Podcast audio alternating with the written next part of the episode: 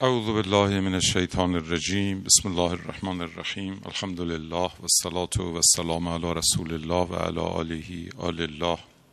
اللهم اغننی بالعلم و زیننی بالحلم و اکرمنی بالتقوا و جملنی بالعافیه یکی از دعاهایی که پیامبر میفرمودند و مؤمنین بلد شده بودند در آغاز اون دعا مسئله اصلی ایشون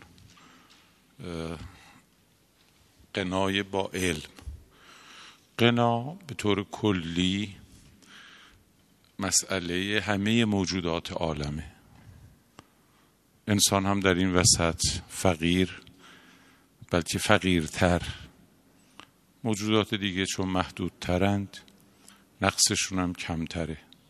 انسان چون کاملتره ابعاد نقص و به طبع اون ابعاد نیازش هم بیشتره. موجودی که نیازش بیشتر باشه فقر او بیشتر جلوه می‌کنه. لذا فقیر بودن او محرزتره یا یا ناس انتم الفقراء الی الله. والله هو الغنی الحمید. فقر در موجوداتی مثل انسان بسیار واضح تره مهم این است که موجود عالم به فقرش باشه و این خودش کماله.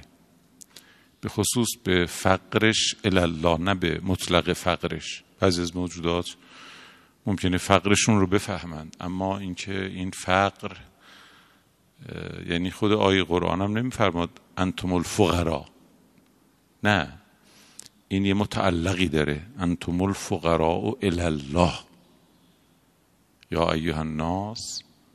نگفت انتم الفقراء. نه میگه انتم الفقراء الی الناس فقر الی الله دارید. خب این وجود نازنین و مبارک پیامبر اعظم این فقر الله رو با تمام وجود درک کرده و چون کامل تر بودن بیش و پیش از دیگران متوجه و ابعادش رو هم می‌دونستند. رضا مکرر دعا می‌کردن که اللهم اغننی اغننی. منتها نکتش این است که دریافته بودند که کسب غنا نیل به غنا ابزارش علمه اغننی بالعلم. اغننی بالعلم. ظاهرا ماده اصلی غنا در موجودات علم است. محور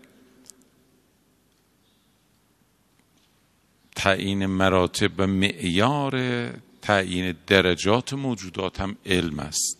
ملائکه هم همین جورن ملائکه هم بر اساس این معیار رتبه بندی میشن. بعضیشون بر بعضیشون برتری و فضیلت پیدا می‌کنن. و در واقع علم در هستی موجودات معیار سعی وجودیشونه. هر مقداری که عالم باشن سعی وجودیشون بیشتره. و لذا با هم دیگه متمایز و متفاوت میشن. در انسان هم همین جوره.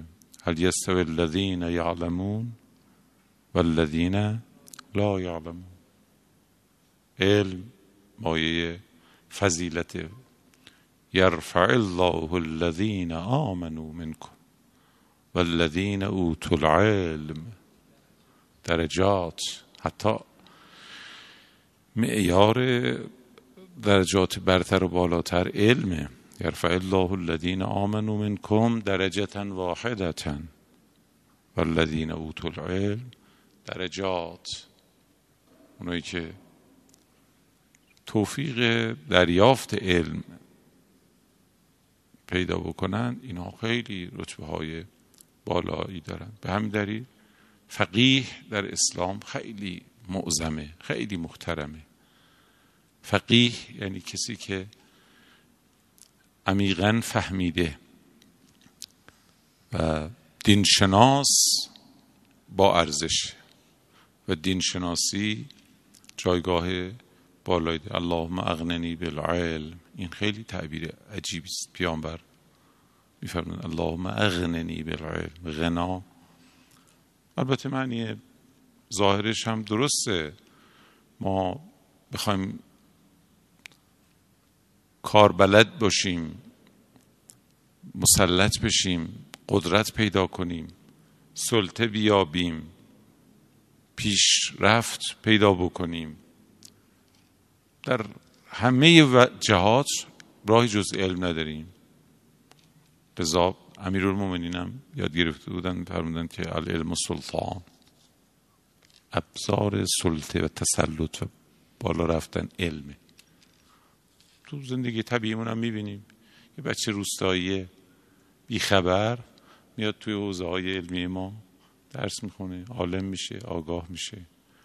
چنان فضیلتی پیدا می‌کنه که گاهی به مراتب مرجعیت عامه نائل میشه. خدا ببینید به واسطه اغننی بالعلم با علم انسان به کجا می‌رسه؟ علم مهمه و دستکن نباید گرفت و اساس کار ما فقط علمه. منطقه دیگه حالا با آدابش. بحثی رو که به عنوان مقدمات ورود به فقه الاداره تا کنون مطرح می‌کنیم کردیم و می‌کنیم که البته مخصوص فقه الاداره هم نیست. یه خورده فراتر از فقط فقه الاداره و فقه مضافه. نه مطلق فقه. فقیه باید یک نگاه جامع کلی نگر یک نگاه درست و صحیح از حقیقت این علم داشته باشه برای اینکه به این پی نگاه برسه باید تطورات این علم رو بفهمه. چه به سر این علم آمده؟ این چیزی که الان در اختیار ماست چه بر سرش رفته؟ تا ما با اطمینان بتوانیم در این دریای فقه شنا کنیم. نباید این جایی که ما می‌خوایم توش قواسی کنیم سید کنیم می‌خوایم قوس داشته باشیم استخراج از این دریا داشته باشیم ابعاد و عمق و جوانبش رو نشناسیم. باید بفهمیم این یک رودخانه است یک جوی آب جویبار یک اقیانوس عمقش چقدره و مشتمل بر چی هست اصلا بدونیم این هرچه هست این دریاچه یا دریا یا اقیانوس چگونه شکل گرفته چگونه پر شده این حجم عظیم و این دانش گسترده و موسع این چه مسیری رو طی کرده تا به اینجا رسیده؟ اگه رودخانه است این آب چه فراز و فرودی رو طی کرده؟ سرچشمش کجا بوده؟ از کجا جوشیده؟ آب زلال اولیش چی بوده؟ این املاحی که بعدا بهش ملحق شده کدومه؟ اینا خیلی مهمه. فقه مثل همه علوم این ویژگی رو داره. و لذا اگر کسی درست از همون ابتدا که مثلا هشت او تبدیل به آب شکل گرفته و بعد فرایند آنچه به سرش رفته میگن این چرخه را خوب مطالعه بکنه از اول تا کنون اون وقت با اشراف و با یک نگاه جامع و با یک دقت و به معنی واقعی در خود فقه فقیه بشیم اول. یعنی اول فقیه بشیم خود فقه رو بفهمیم. ما که می‌خوایم با این علم تو بقیه احکام الهی فقیه بشیم عمیق بشیم فقه الرجل ها علم علما دقیقا اینه دیگه. علم مطمئن دقیق ریز با دقت عمیق پیدا بکنیم خب خود این علم رو همینطور یک طالب علم یک طلبه نباید یک نگاه صحیحی به این علم نداشته باشه. اصلا ببینه این علم چی بوده؟ از کجا شروع شده؟ جایگاهش نسبت به بقیه علوم در دین چیه؟ چه مسیری رو طی کرده؟ تا بتونه داوری کنه. باشه. این مانع این نداره که انسان این دو خوب بشناسه. لذا من برای همه رشته ها و گرایش های فقهی چنین توصیه ای رو دارم.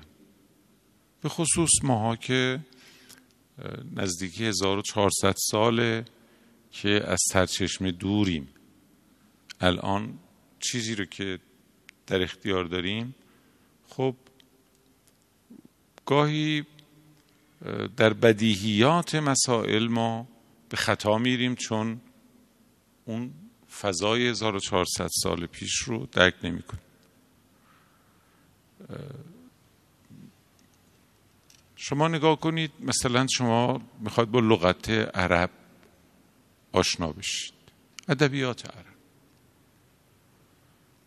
اگر نتونید حس بگیرید که این کلمات و این واژگان کجا شکل گرفته چه خواستگاهی داشته درک درستی از این واژگان ندارید.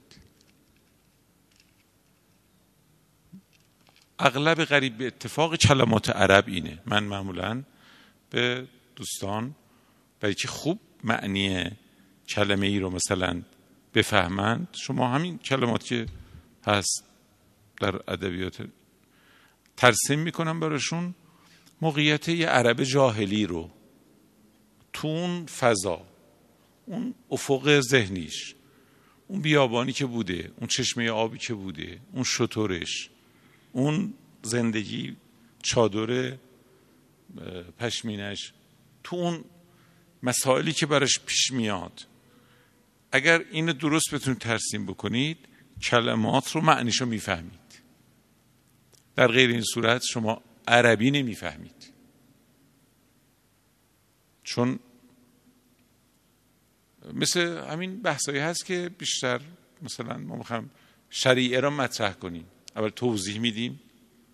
مثلا میگیم مورد مصدر. دیدید اینا ادبیات خاصیه. برای کسی که دسترسی به آب مثلا کنار رودخانه آب پایینه یه برشی می‌زنه یه سرزیری یه ورودی از یه طرف می‌رفتن از یه طرف برمیگردن. مفاهیم اینجوری می‌فهمید. و ها کذا و ها کذا عموم کلمات عرب اینجوری است بنابراین اگر کسی بخواد واقعا یک عبارت عربی رو خوب فهم بکنه راهی جز این که خواستگاه این کلمه رو ببینی. و ببینه این کلمه چه بر سرش آمده در طول تاریخ تا این کلمه ای که الان در اختیار ماست شده. فرصت نیست و الا براتون نمونه‌ای می‌گفتم مثلا ذهنتون زیر رو میشه. که ببینید این کلمه خواستگاهش چی بوده؟ اگه کسی بخواد مولا را بفهمه باید مولا را در زمان پیامبر بفهمه. اگه کسی بخواد حتی همین کلمات قرآن رو فهم دقیقش در واقع همین است که فقط به لازم لغوی عرض می‌کنم این است که اون وقت رو ببینه. عرض کردم الان ما به ما میگن مصدر. ما اصلا کلمه مصدری که امروز میگیم میگن مورد. مورد؟ ما خودمون این اسم مکان برای ورود. اصلا ورده. این ورده اصلش ورده علال الماء بوده. علال الماء؟ ورده علال الماء. ندیدید قرآن داستان مثلا حضرت موسا علی نبی علیه السلام دختران شعیب رو که میگه ببینید واژه اگر ندونی که این مورد چی بوده این فهم درستی ازش پیدا نمی خب اون یه علم ابزاری خیلی مقدماتی است لغت. این فقه خیلی مهمتره و خیلی عمیقتره. باید ببینیم این حرفا اون زمان چی بوده؟ اصلا از کجا شکل گرفته؟ لذاست که ما باید بریم عمیق بشیم ببینیم فقه نطفش کجا بسته شده؟ رشدش رشد جنینیش چی بوده؟ و مراتب مراحل تطور و تحولش قدرت گرفتنش کی کودک شد؟ کی نوجوان شد؟ کی جوان برومندی شد؟ و کی به کمال این گونه ای که الان در اختیار ماست رسید؟ چه تفاوت های اصولی بین این مراحل وجود داره؟ خب حالا ما که می‌خوایم فقه الاداره بگیم از کدوم مقطعش نگاه کنیم شروع کنیم؟ به خصوص در زوایایی که تا کنون این بلوغ و این روند طی نشده. اینا رو خیلی تعیین کننده است. از این رو گفتم براتون که فقه اسلام ناب رو که یک مرحله صدور بیان شرعی داشته که در زمان خود پیامبر گرامی بوده این رو یک مروری بکنیم. ببینیم در زمان پیامبر فقه چی بوده. بعد از او ببینیم چه اتفاق افتاده که تو این مرحله بحث قرار داره و فعلا گفتیم. خب در مورد زمان پیامبر گفتیم که ادله وجود داره که فقه در همون دوره سامان گرفت. نمیشه پیامبر دینش رو تکمیل معرفی کرده باشه ولی اجزاء دینش به خصوص جزء کاربردی و اصلی که برای مردم زندگیشون رو سامان میده رو تکمیل نکرده باشه. اگر دین رو دیگه تعریف مورد قبول اغلب و اکثر علما رو ازش قبول کنیم. مجموعه اعتقادات اخلاقیات و احکام. این دین دیگه. دین متناسب با نشعات وجودی آدمی بخشش جوابگوی نیاز عقل آدمی است. که اعتقادیات. بخشش تأمین کننده و پاسخ دهنده به نیازهای روح آدمی است که اخلاقیات. و بخشش تعیین کننده و هدایتگر وظایف جسم آدمی است. منتها با اون انسان شناسی خودمون که جسم و روح و عقل آدم در هم تنیده و غیر قابل تفکیک از هم است. بنابراین انسان است و افکار و اندیشه و بینش و عقیده او یک. انسان است و روحیات و خلقیات و ملکات و حالات او دو. انسان است و رفتار و اعمال و کنش و افعال او سه. انسان اینه دیگه. همچنان که انسان یک معجونی است از عقل و روح و جسم همچنان دین مجموعی است از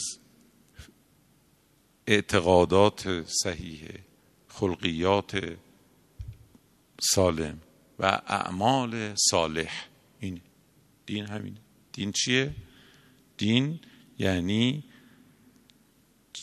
چیزی که نیاز عقل و روح و جسم آدم رو پاسخ میده. حالا بخش اصلی خروجیش این افعال دیگه رفتار انسان. رفتار هم مبتنی بر روحیات و خلقیات. روحیات هم مبتنی بر اون افکار و اندیشه و این این هاست لذا میگن بینش گرایش و کنش. انسان همه روانشناسا همه انسان شناسا اینا رو قبول دارن و ما هم می‌دونیم. بزرگان ما هم گفتن. اندیشمندان ما مشربشون هر چی می‌خواد باشه. حکیم باشن فیلسوف باشن عارف باشن هر چی باشن این رو قبول دارند که انسان مجموعی و معجونی از این مسائله. حالا فقه کجای کاره؟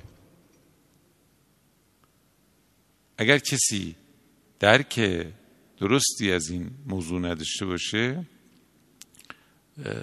دریافت صحیح از دین و احکام دین نخواهد داشت. فقیه نمی‌تونه فقه رو مستقل و جدای از انسان ببینه. فقه انسان فقه برای انسان.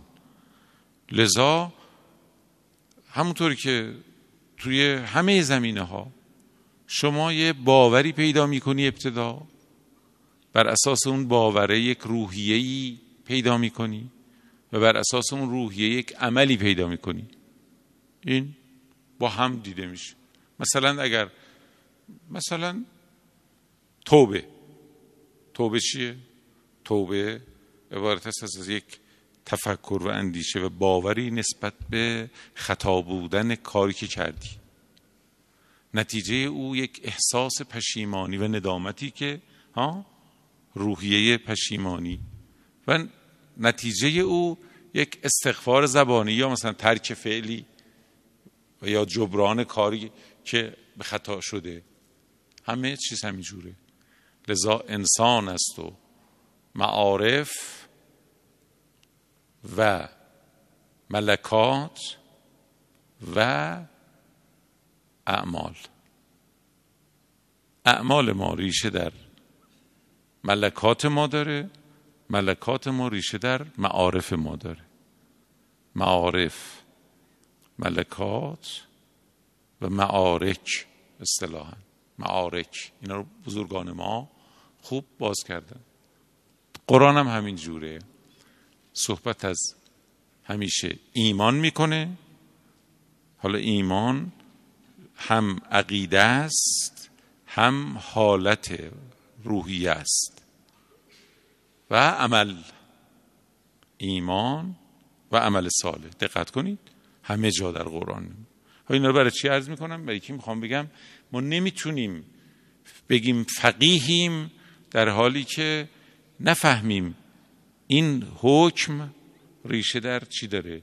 یعنی نمی‌تونیم ادعای اسلام شناسی کنیم اسلام دعوت به این موضوع کرد. خب آیا دین در زمان پیامبر کامل شد یا نشد؟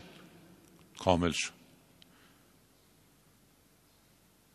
آیا پیامبر دینش رو به ما رساند تبلیغ کرد ابلاغ کرد یا نکرد؟ ابلاغ کرد. چون اینا انکارش خیلی تبعات داره. خب اون دین ما که مشتمل بر فقه هم هست؟ می‌خوام ببینیم اون فقهی که پیامبر به ما ابلاغ کرد چیه؟ اگر با این روی کرد پیش بریم ما بر همه مکاتب فقهی غلبه می‌کنیم. نه فقط مکاتب فقهی داخل خودمون اختلاف هایی که و نگرش های فقهی گوناگونی که وجود داره. بلکه مکاتب فقهی خارج از اهل بیت. ما با همین نگاه می‌تونیم بر مکاتب فقهی که در بیرون از دایره اهل بیت شکل گرفته و الان در جهان اسلام حضور جدی داره می‌تونیم غلبه کنیم. زبان مشترک هم می‌تونیم پیدا کنیم. هیچ کسی نمی‌تونه نه ابو حنیفه نه مالکی نه شافعی اینا هیچ کدوم نه همبلی هایی نمی‌تونن مسیری غیر از این برن. سوال آیا فقه ما در صدر اسلام در حضور پیامبر در اون 23 سال شکل گرفت یا نه؟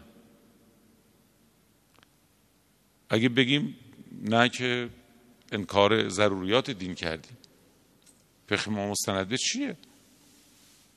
اگه بگیم گرفته خب اون چیه؟ آنچه که شکل گرفت چیه؟ و سوال بعدی این, است که آیا این فقه همان گونه که شکل گرفت به دست ما رسیده یا نه؟ تو این مباحث ارزش فقه فقهی که ما داریم و برتری فقه اهل بیت روشن میشه که ما ثابت می‌کنیم و روشن میشه که این فقه که ما در اختیار داریم فقه برتر و دست برتر رو در فقه داریم. من مطالعه کردم. پیام تقریبا ائمه السلام این روی کرد رو در فقه می‌رفتن که بعضی از مستنداتش رو عرض کردم. این که اصرار داشتن بگن حرف ما حرف پیامبره و مستند کنند. اینی که اصرار داشتن بگن فقه ما فقه قرآنی است. از ما بپرسید. اصلا قرآن این راه کار را جلوی ما گذاشت. فسالو اهل ذکر ان کنتم لا تعلمون. ببینید اینا قرآن به ما آموزش داده راسخون فل علم معرفی کرده اهل ذکر معرفی کرده. حتی نه فقط به لحاظ نظری بلکه به لحاظ عملی یا ایها الذین آمنوا اتقوا الله و کونوا مع الصادقین. این صادقین یعنی از ما خواستن که فقهمون رو در تأسی و معیت و ملازمت با اونا به دست بیاریم. اینا خیلی روشنه. قرآن این راه رو. فلولا نفره ها؟ منکم فرقه لیتفقهوا و لینذروا قومهم. اذا رجعوا اینو قرآن پیامبر گفته انما انت منذر و لکل قوم هاد. این رو گفته. هادی ها با منذرها انذار دهنده ها اینا در اسلام معین شدن معرفی شدن. خب این فقه. حالا می‌خوام اینو درک کنیم. لذا گفتم براتون که پیامبر نسبت به قرآن که سراحت داره تبلیغ کرد تبلیغ کامل و قرآن رو همان گونه که بود ارائه نمود. چیزی از قرآن رو فروگذار نکرد. این کتاب رو آیات وحی رو به گوش همگان رساند و ما علیک الا البلاغ بلاغ انجام شد تبلیغ انجام شد کتاب رو جمع آوری فرمود و ما داریم. خب این نسبت به قرآن. اینجا یه سوال دیگه پیش میاد که این فقه در قرآن کجای قرآنه؟ که در این رابطه موضوع خودمون رو یه بحثی می‌کنیم. که ببینیم اساسا چگونه باید از قرآن فقه را استنباط کرد استخراج کرد. موضوع خودمون مدیریت رو ببینیم اونجا چگونه می... این یه کار دومی که رسول خدا فرمودن این بود که در واقع سنتشون که عرض کردم یعنی قولشون عملشون و اقرارشون. اینا رو هم به ما رسوندند و فقه ما مشتمل بر اقوال النبی اعمال النبی که بهش سنن که حالا سنن البته اعم دیگه و اقرار النبی. ایناست. پیامبر تو فقه معاملانه یه چیزایی رو دیدن مردم این گونه معامله می‌کنن. نگاه کردن قبول کرد خودشون هم انجام دادن. درهم و دینار دادن. جنسی رو خریدن. این معلومه که کار درست بوده. بنابراین پیامبر در عمل به ما همه فقه رسوندن. سنن که میگن معنی اعم دیگه. پس سنت پیغمبر. سنت می‌دونید سنت که میگن؟ گاهی اصطلاح معناش این است که احادیث. سنت النبی یعنی احادیث پیامبر. گاهی یعنی اعمال و روش های عملی که از پیامبر رسیده. و گاهی هم به معنی همون که شامل تقریرات پیامبر میشه. پیامبر نسبت ما به سنن پیامبر هم دسترسی داریم. فراتر از این اتفاقی افتاده که ما شیعه اینو قائل هستیم و درست هم هست. که پیامبر این فقهشون رو همچنان که کتاب رو سامان دادند تدوین کردند و قرآن جمع آوری شد و پیامبر تعیین تکلیف کردند. اولش و آخرش و چینش آیات و چینش سور و همه اینا رو قرآن رو حالا به همین صورتی که ما در اختیار داریم به ما ارائه فرمودن همین کار را با فقه هم کردن. و چیزی که مغفوله.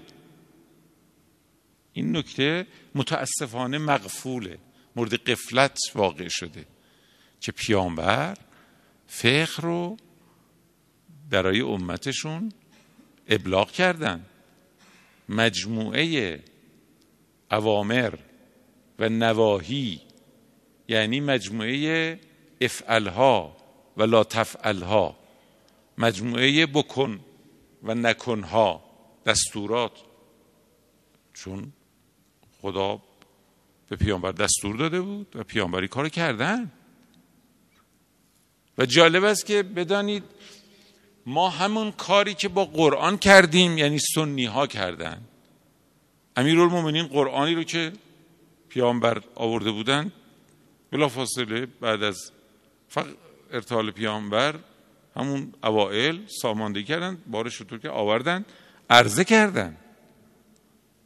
اونا ترد کردن نفهمیدن ارزش کار عین همین کار رو هم با فقه ما کردن. امیر المومنین همچنان که کتاب خدا رو تدوین کردن یه چیزی تدوین کردن که در بین ما به اسم کتاب و علیین. کتاب و علیین. آمده. و توی شما همین واژه رو بزنید.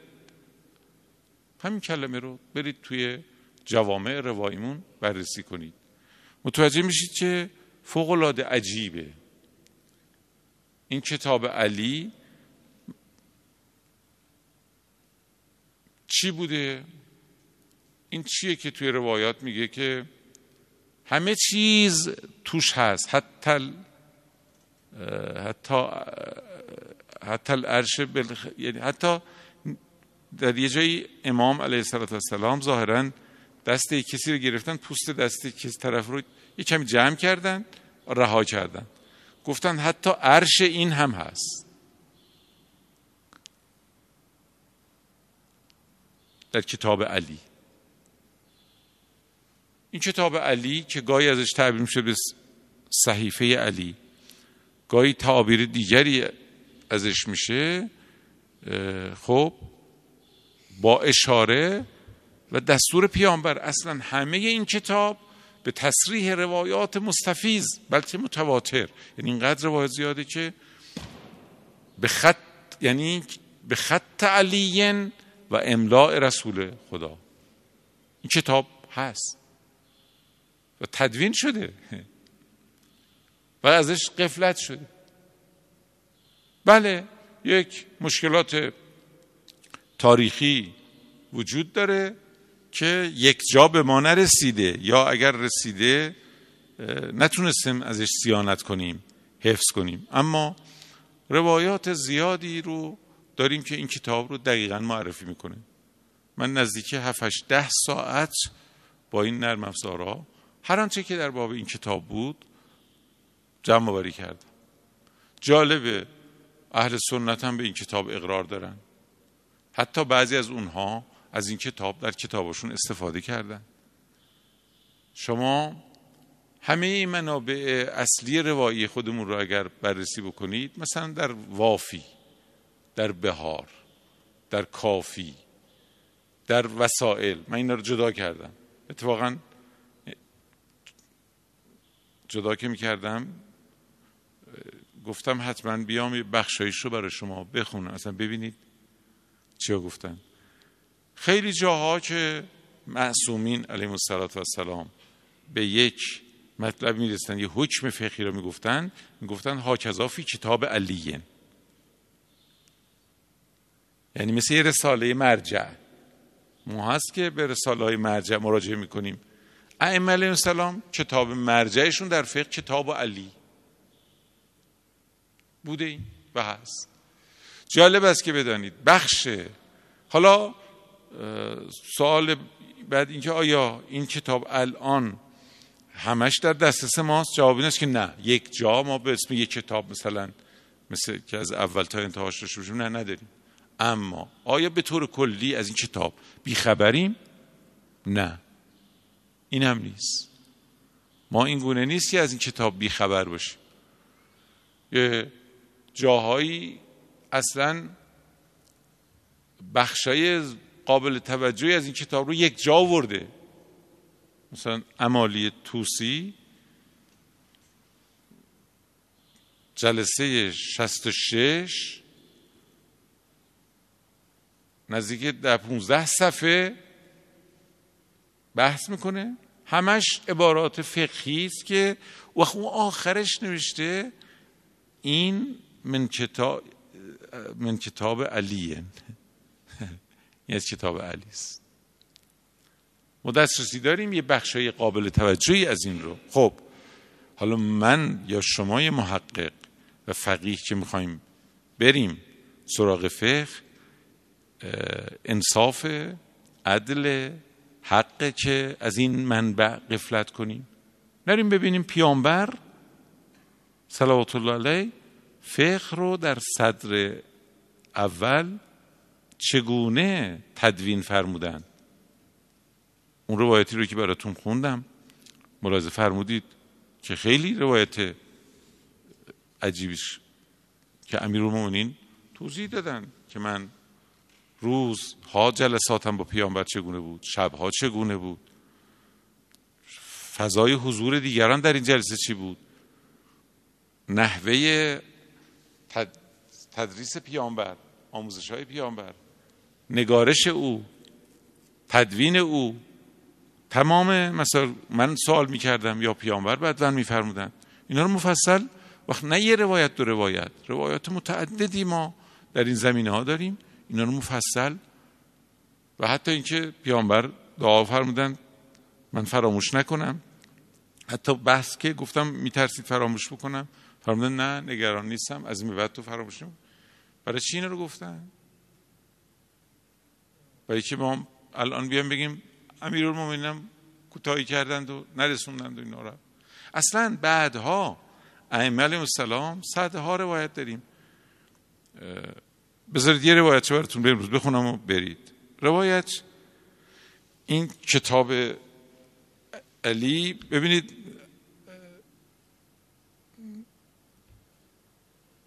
نجاشی در فهرست خودش به سندش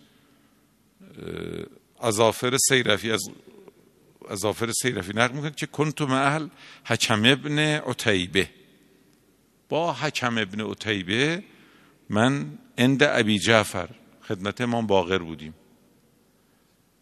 فجعل یسأله شروع کرد سوال و گفتگو و پرسمان های مختلف. و کان ابو جعفر علیه السلام له مکرمن. امام باقر به این حکم ابن عتیبه احترام میذاشتند. خیلی تکریمش می‌کردن فختلفا فی شیء. یه بحثی شد. مثلا حکم یه نظری داشت امام یه نظر دیگری. گفتگو بود. حکم یه چیزی گفت امام یه چیز دیگری فرمودن. فقال ابو جعفر امام باقر فرمودن یا بنیه قم فاخرج کتاب علیه. گفتن فرزندم پاشو برو کتاب علی رو بیار. فاخرج کتابا مدروجا عظیما. کتاب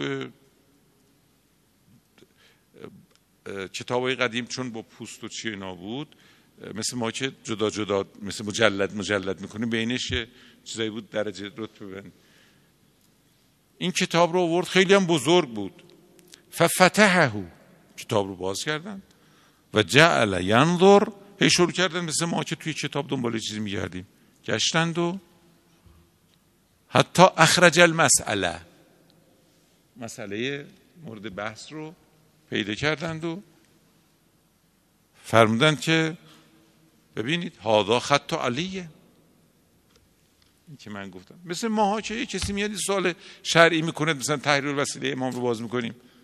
میگردیم پیدا می‌کنیم میگیم ببین اینجا اینجوری نوشته رساله رو باز می‌کنیم می‌بینیم ائمه علیه السلام این کتاب رو مبنای پاسخ گویی مبنای رفع اختلاف. اینا قرار ارجاع می‌دادن. فرمودن هذا خط علی و املا رسول الله. و اقبل علی الحکم. بعد به حکم رو کردن و یه جمله ای گفتن. گفتن یا ابا محمد اذهب انت و سلمه.